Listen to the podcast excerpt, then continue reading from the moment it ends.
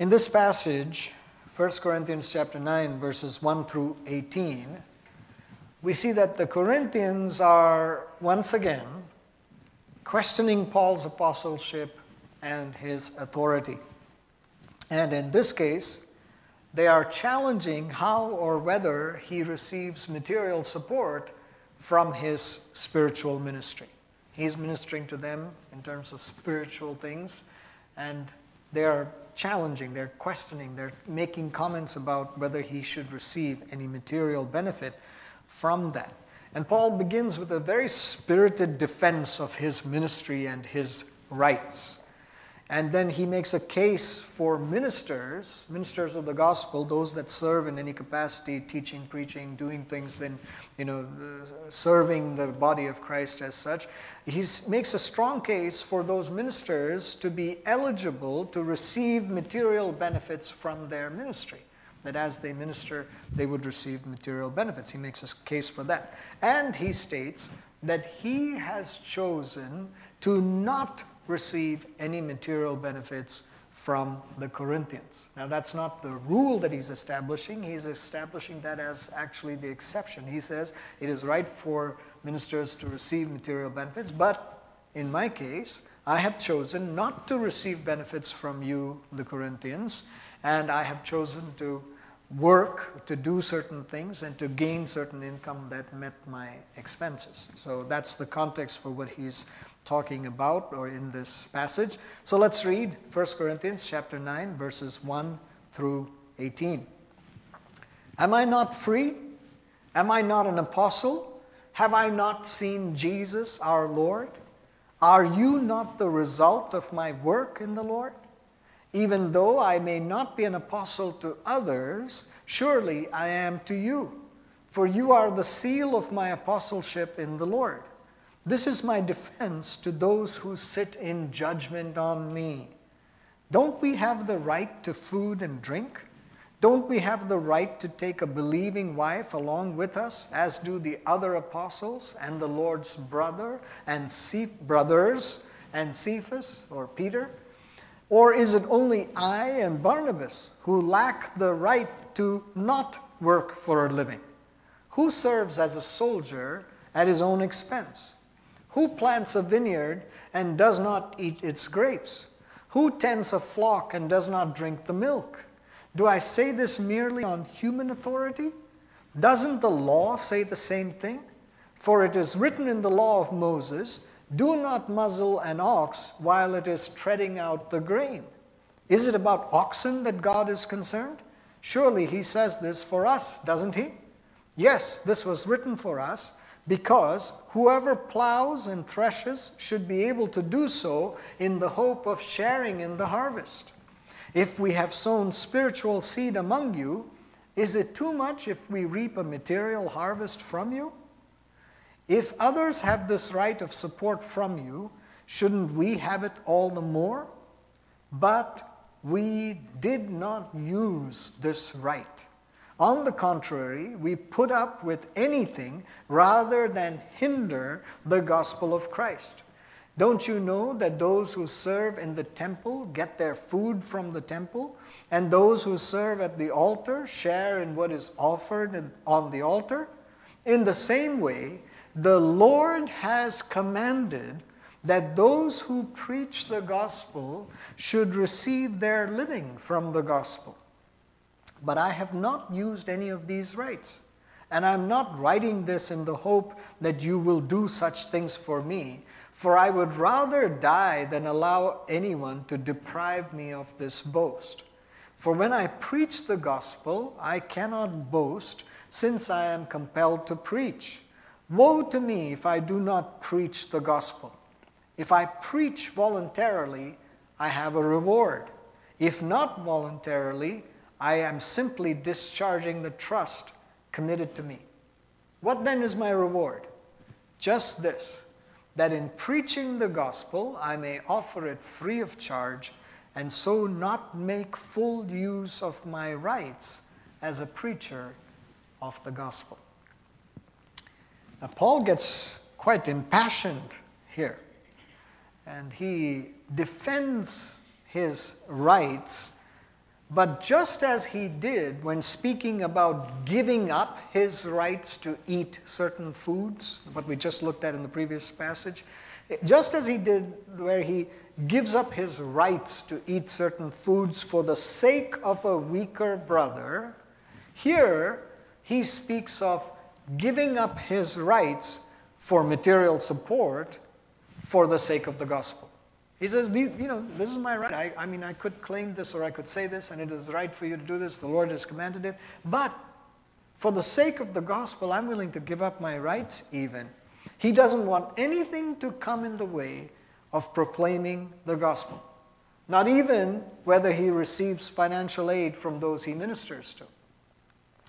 And Paul is also not wanting in any way for material support that is that comes from the Corinthians, he doesn't want in any way for that material support to lead to a patron client kind of relationship. So it was common, it was you know, it was customary in that context Greco-Roman sort of customs and things like that, that if you were paying somebody something, there would be a reciprocal obligation. And that person would be obligated to do something, would be, would be obligated to follow the dictates of the patron. And so the client would be obligated in that way. And so he says, I don't want to be in any way obligated as a client to perform to your dictates. I want to be obedient to the Lord. I want to preach the gospel. I want to make sure that the word is going out, regardless of whether you help me or sustain me or support me, it doesn't matter. I want to be faithful and obedient to the Lord.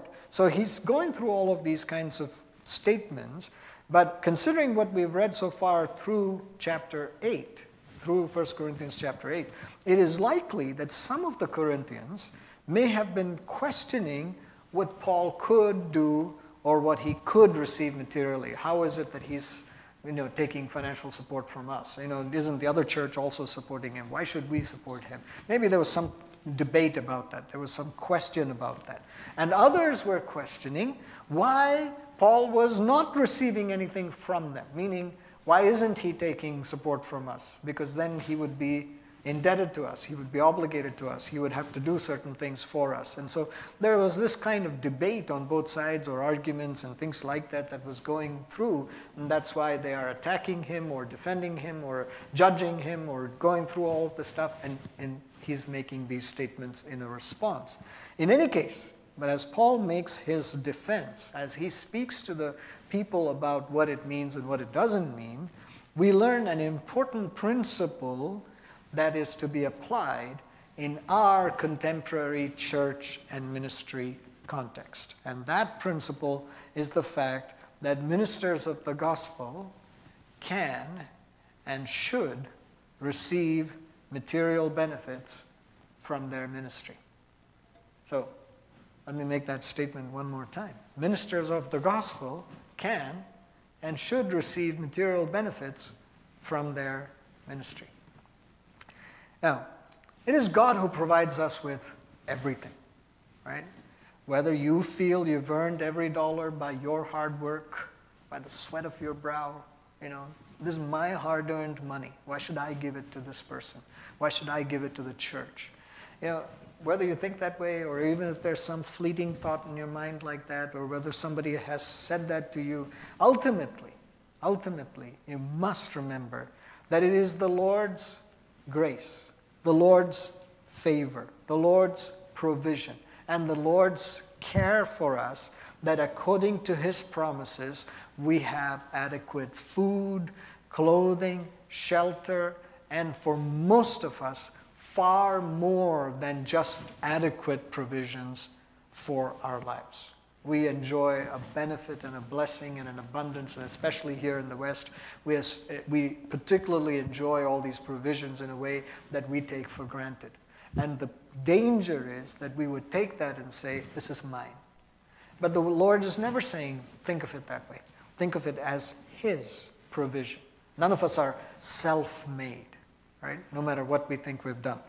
The question then is should ministers of the gospel those who are in full or even part time ministry for the sake of the gospel, the church, the advancement of the kingdom of God, should they receive a compensation?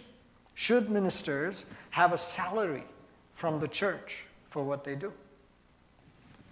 Now, when Paul says in verse 13, Don't you know that those who serve in the temple get their food from the temple, and those who serve at the altar share in what is offered on the altar?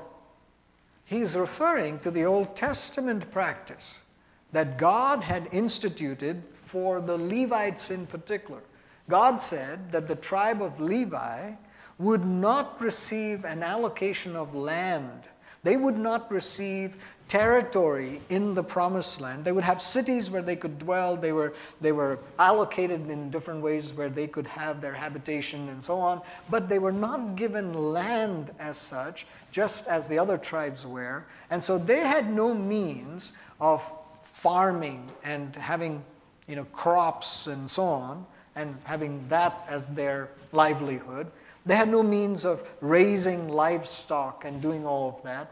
They were meant to serve. The tribe of Levi was meant to serve in the temple. And from the tribe of Levi, you had those that ministered in all sorts of ways in the temple, in music and in you know, uh, other ways of praise and so on. But of the priests who would receive the sacrifices from the people, and they would minister in that way. And what God instituted was that as the people brought their sacrifices, there were some sacrifices that were totally consumed. It, was, would be called a burnt offering, right? And it was totally consumed. They would bring it, they would put it on the altar, it would be burnt up. But the, there were a number of other sacrifices where they simply brought the grain or the fruit, the first fruits or whatever it may be, and simply offered it in the temple. Or they would have something that was meat of whatever, that was placed on the altar, but it wouldn't be burnt up and consumed, and it would be used after. Who was, who was benefiting from that? Who was receiving that? The priests were, the Levites were. They were to receive all of those things and take from it for their own food, for their own needs.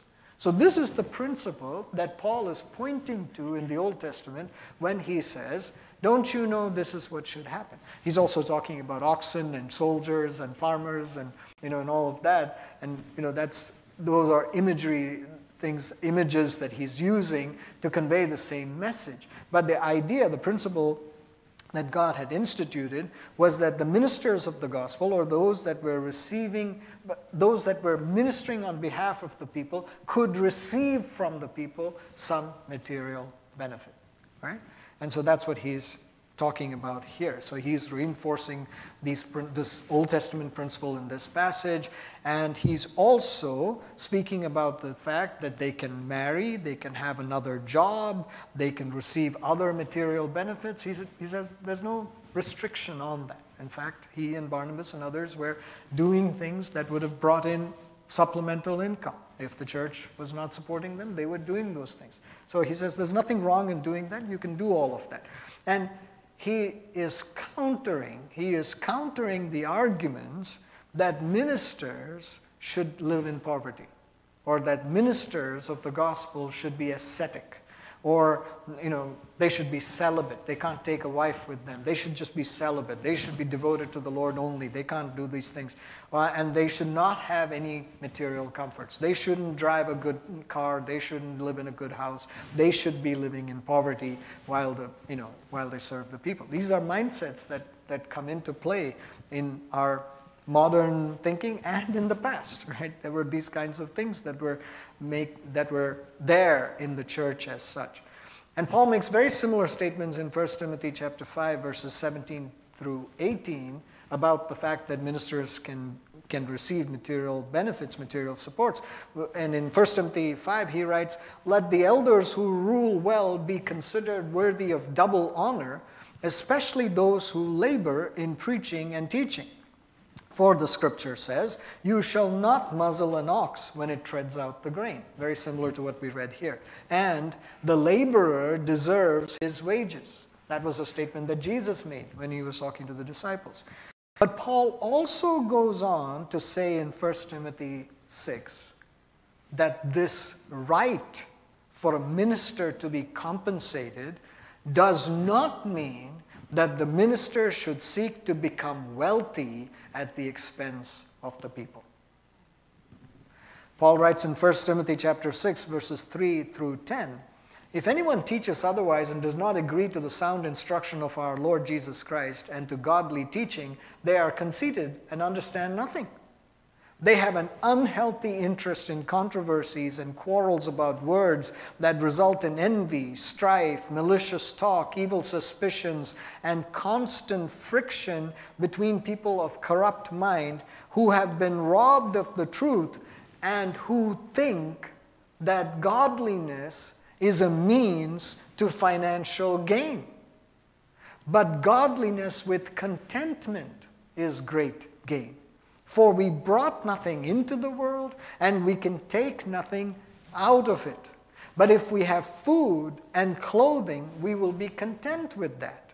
Those who want to get rich fall into temptation and a trap and, to, and into many foolish and harmful desires that plunge people into ruin and destruction. For the love of money is a root of all kinds of evil. Some people, eager for money, have wandered from the faith and pierced themselves with many griefs. So, ministers of the gospel may receive a salary, but the Word of God is very clear. They should be vigilant that a love for money never replaces their love for God. That our love for God has to be priority, has to be preeminent. And that should be what is evident to the people, not the love for money. If you hear a minister of the gospel emphasizing the money and their income as such over everything else, there's, a, there's something wrong. If they are emphasizing the love of God and the ministry that is of the gospel and in the process of doing that, they receive some material benefit, fine. But look at what he's emphasizing here. You can't be loving money. You can't pursue getting more money, gaining more wealth, and continue to minister for the Lord. Your loyalties are divided, your priorities are, are, are compromised. You, you are going to go after where your heart is. Your, your treasure, wherever your treasure is, that's where your heart will be. That's what you're going to pursue. If your treasure, if your heart is not with the Lord, you will go after the things of the world. You will pursue the things of wealth, trying to gain wealth. And what do you do it? And, and so, by the way, this desire for money, this you know, desire to be wealthy, can be true for any person, whether they're minister in the church or just doing some sort of job in the marketplace. What do we tend to do? We tend to look at those folks that are in the marketplace and say, well, you know, they're, they're running a big company, they're doing this, they're doing that, and it's okay for them to be compensated that way. Maybe we don't say that. Maybe we say, oh, they're unduly, you know, compensated. But we don't say the same thing about the ministers in the church as we do for those in the world. And we say, oh, how come they got that car, that house, this thing, that thing? Now, it may very well be that there is some love for money. There is some pursuit of that. There is some ungodly excess in that person's life. But it may not be. It may be that they're living quite modestly in terms of what they're receiving or what is available or what the church has compensated them with or what their ministry impact is.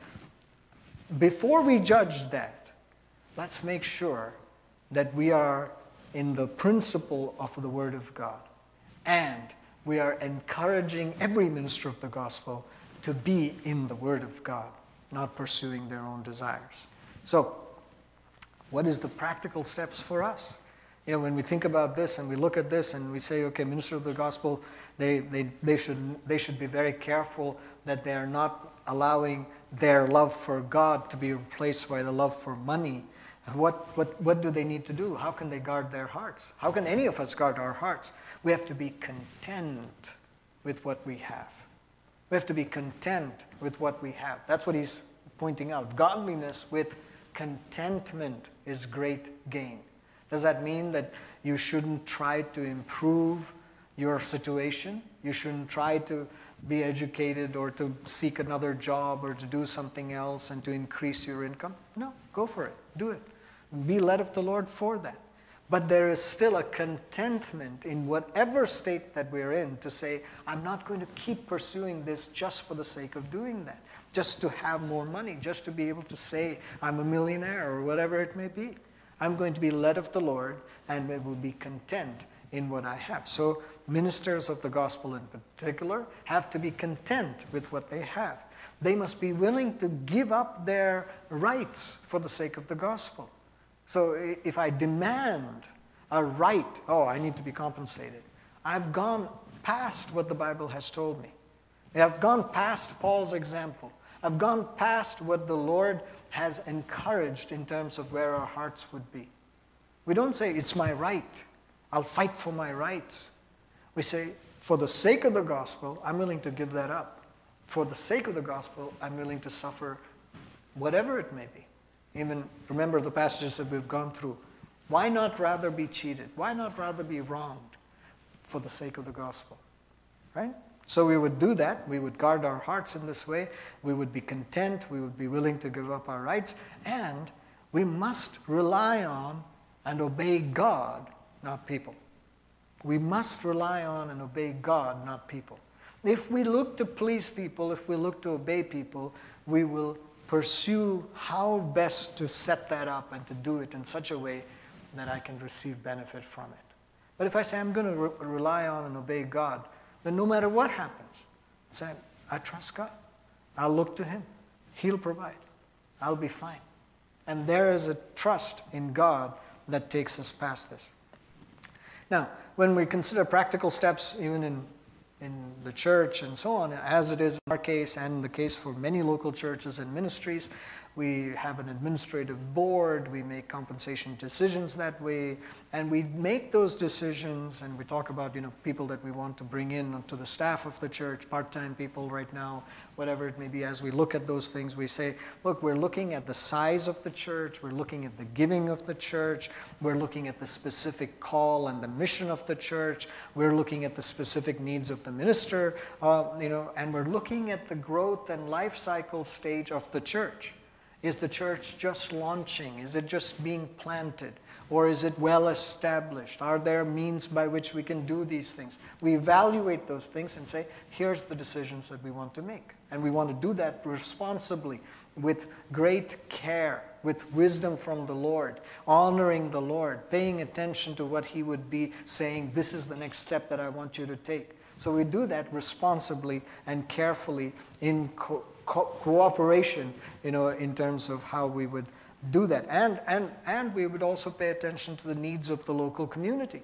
We would say, what is it that this local community needs? How should we address that? Many, many times, especially when missionaries go into places, they may have resources that far exceed what the local community's condition is. They may be going into a very impoverished area, and they may live in a much more uh, uh, uh, impoverished state than they would otherwise. But still, they may be living in such a way that is far better than even the local folks that are there. Is that wrong? No, we would say, okay, are they doing that with the right heart attitude? Are they doing that in a way to serve those people? Are they doing it in a way to be able to show God's faithfulness and kindness and provision and continue to serve those in need? Right? In the same way, in the opposite context, you may go into a place where you don't have a lot of the resources, or we may plant a church or do something else in a community that is wealthy. Does that mean that then the church should live in that way? They should be ostentatious? They should, you know, do all of that stuff? No. We say, Lord, what do you want us to do? How do you want us to minister? How should we do this to be responsible for what resources you have provided, for which we are stewards? We're not the owners. And so we continue to do those things in a, a proper way that will address the things of the Lord. Now, as I go through all these points and talk about these things, uh, I'm sure there are lots of things that you're thinking of and lots of examples that you can think of from the church around you, right? Churches in the area, church, the church universal, lots of abuses of in terms of what it means to give and lots of manipulation, lots of ways in which ministers of the gospel have lived in very extravagant ways and claimed the promises of God in ways that the word is never intending to be used. And so there are lots of things like that that you could point to. And you could say, wow, you know, I see this. But, and I'll get to this, and I'll say this again in just a few minutes, but I'm not saying this so that you can point to the wrong and say, well, that means I'll not do this at all. I won't give to the church. I won't give for any ministers. I won't support any missions. I won't do any of that because I see that these people are abusing that. I see that these people are doing something wrong with it. No, what I am pointing out is what is the principle in the Word of God? The Word of God calls us to give. The Word of God calls us to support. The Word of God asks us to be generous. The Word of God tells us to be stewards. And so we do it as unto the Lord.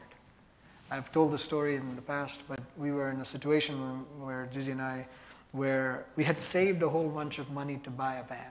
Our, we had one vehicle, we were wanting the second vehicle. The boys, you know, our boys at that time were young. We needed to drive them around everywhere. And so we said, all right, we'll try to get a minivan. We had saved up some money for that. And we're sitting in church one Sunday, and this visiting pastor came, uh, speaker came, and he talked all about this need that they, were, they had and what they were doing and how they were about to send missionaries and doing all this stuff and this big program that they were launching. And he said, you know, we need a lot of, you know, I, he mentioned some amount, and, you know, we're praying for this, and we ask you to give generously. And both Gigi and I just turned to each other, and without having done anything beforehand, we said, we're going to take that whole amount that we had been saving and give it. Right? And I mean, it was just very, very much that we were just, you know, led of the Lord to do that. We hadn't discussed previously. We didn't go into that service saying, if there is a request for any funds this morning, we will give this. We didn't. We just sat there. He said this. Both of us turned to each other and we said, this is what we're going to do. And we gave it. We gave the whole amount. And then we sat there and we thought, I don't know when we'll get a van. I don't know what will happen. We don't know when we can do it. But we feel we've obeyed the Lord.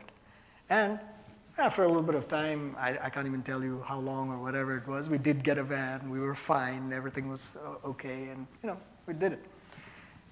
That particular ministry had a lot of difficulties and problems after that and they shut down, and there was a whole bunch of things, and some of the missionaries that had gone out on the field, I mean, there were some real things, real problems that took place. You know, it was just a mess.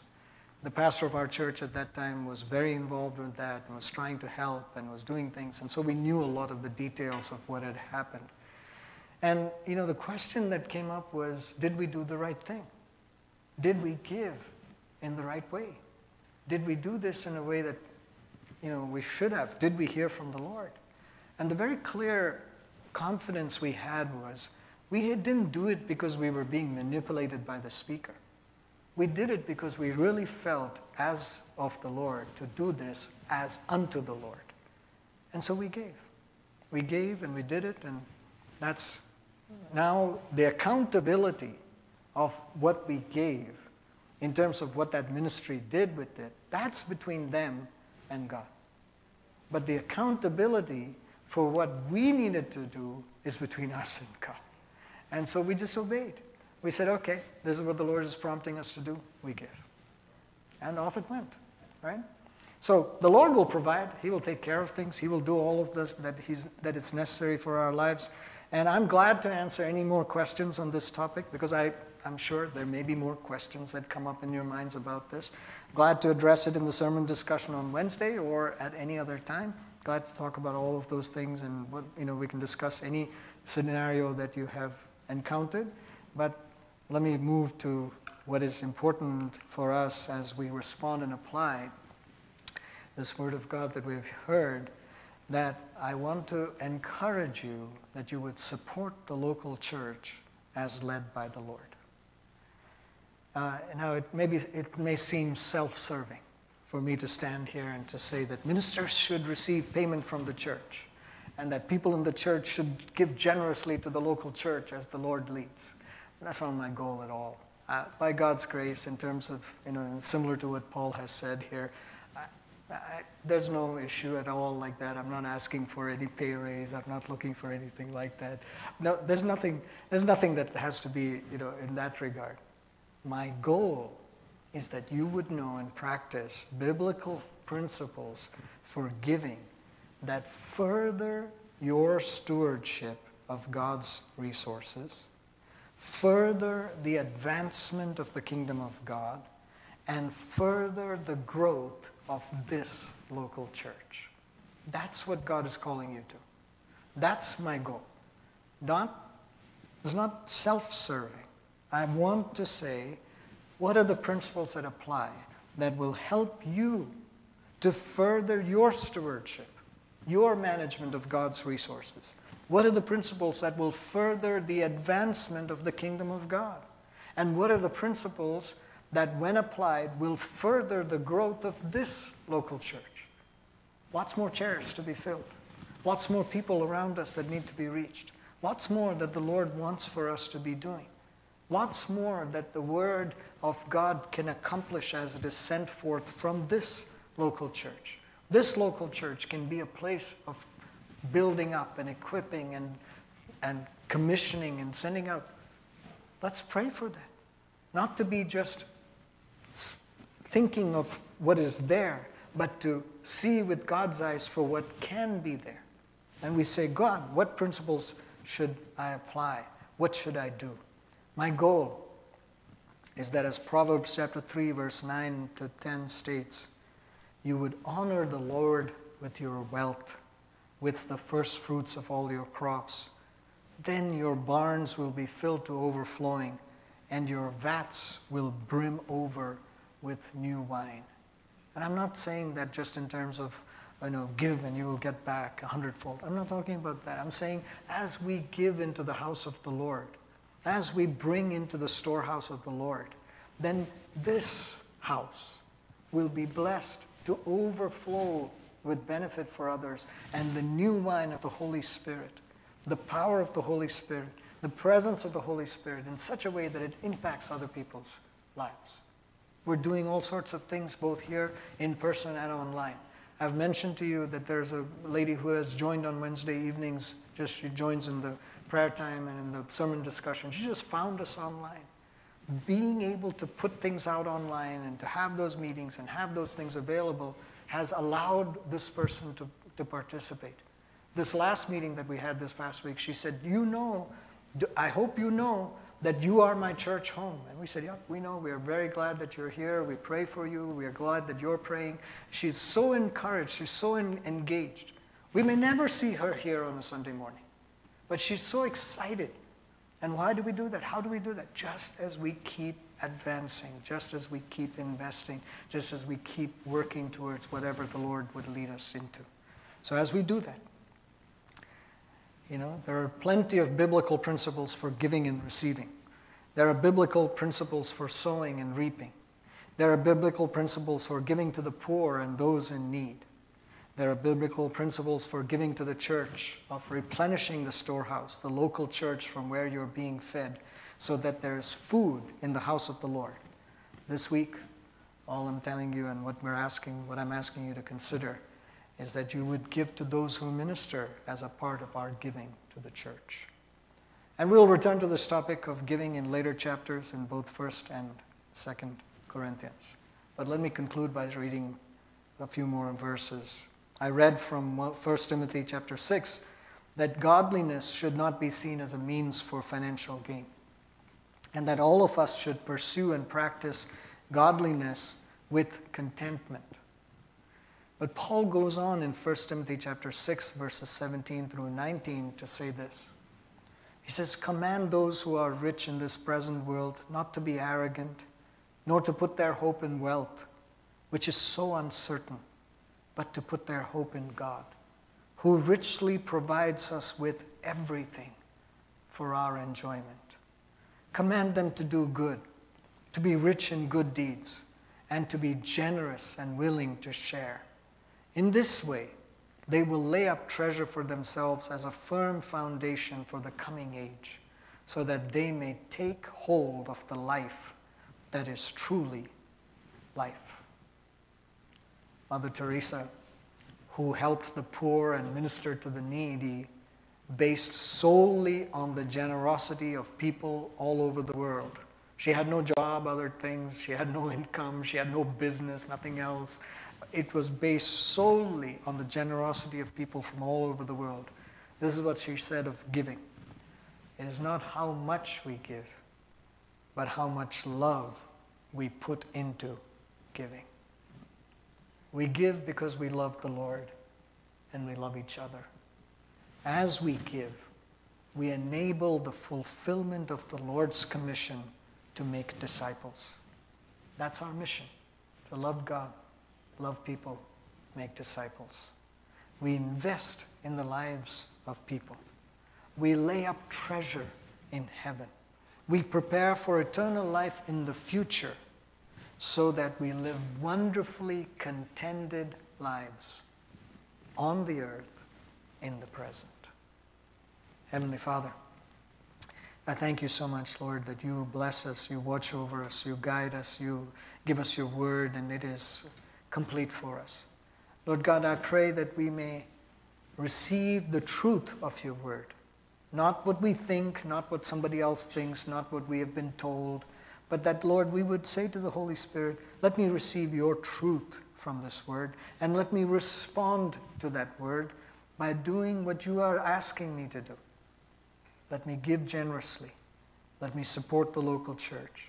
Let me see that the things of God that are envisioned for this church will be fulfilled. Lord, guide me, direct me, help me. And so, Lord, I thank you that your word is complete for our life and our godliness.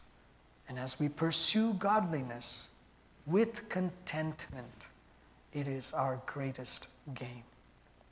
Lead us in this coming week, month, rest of the year, the coming years, Lord, to put these principles into practice.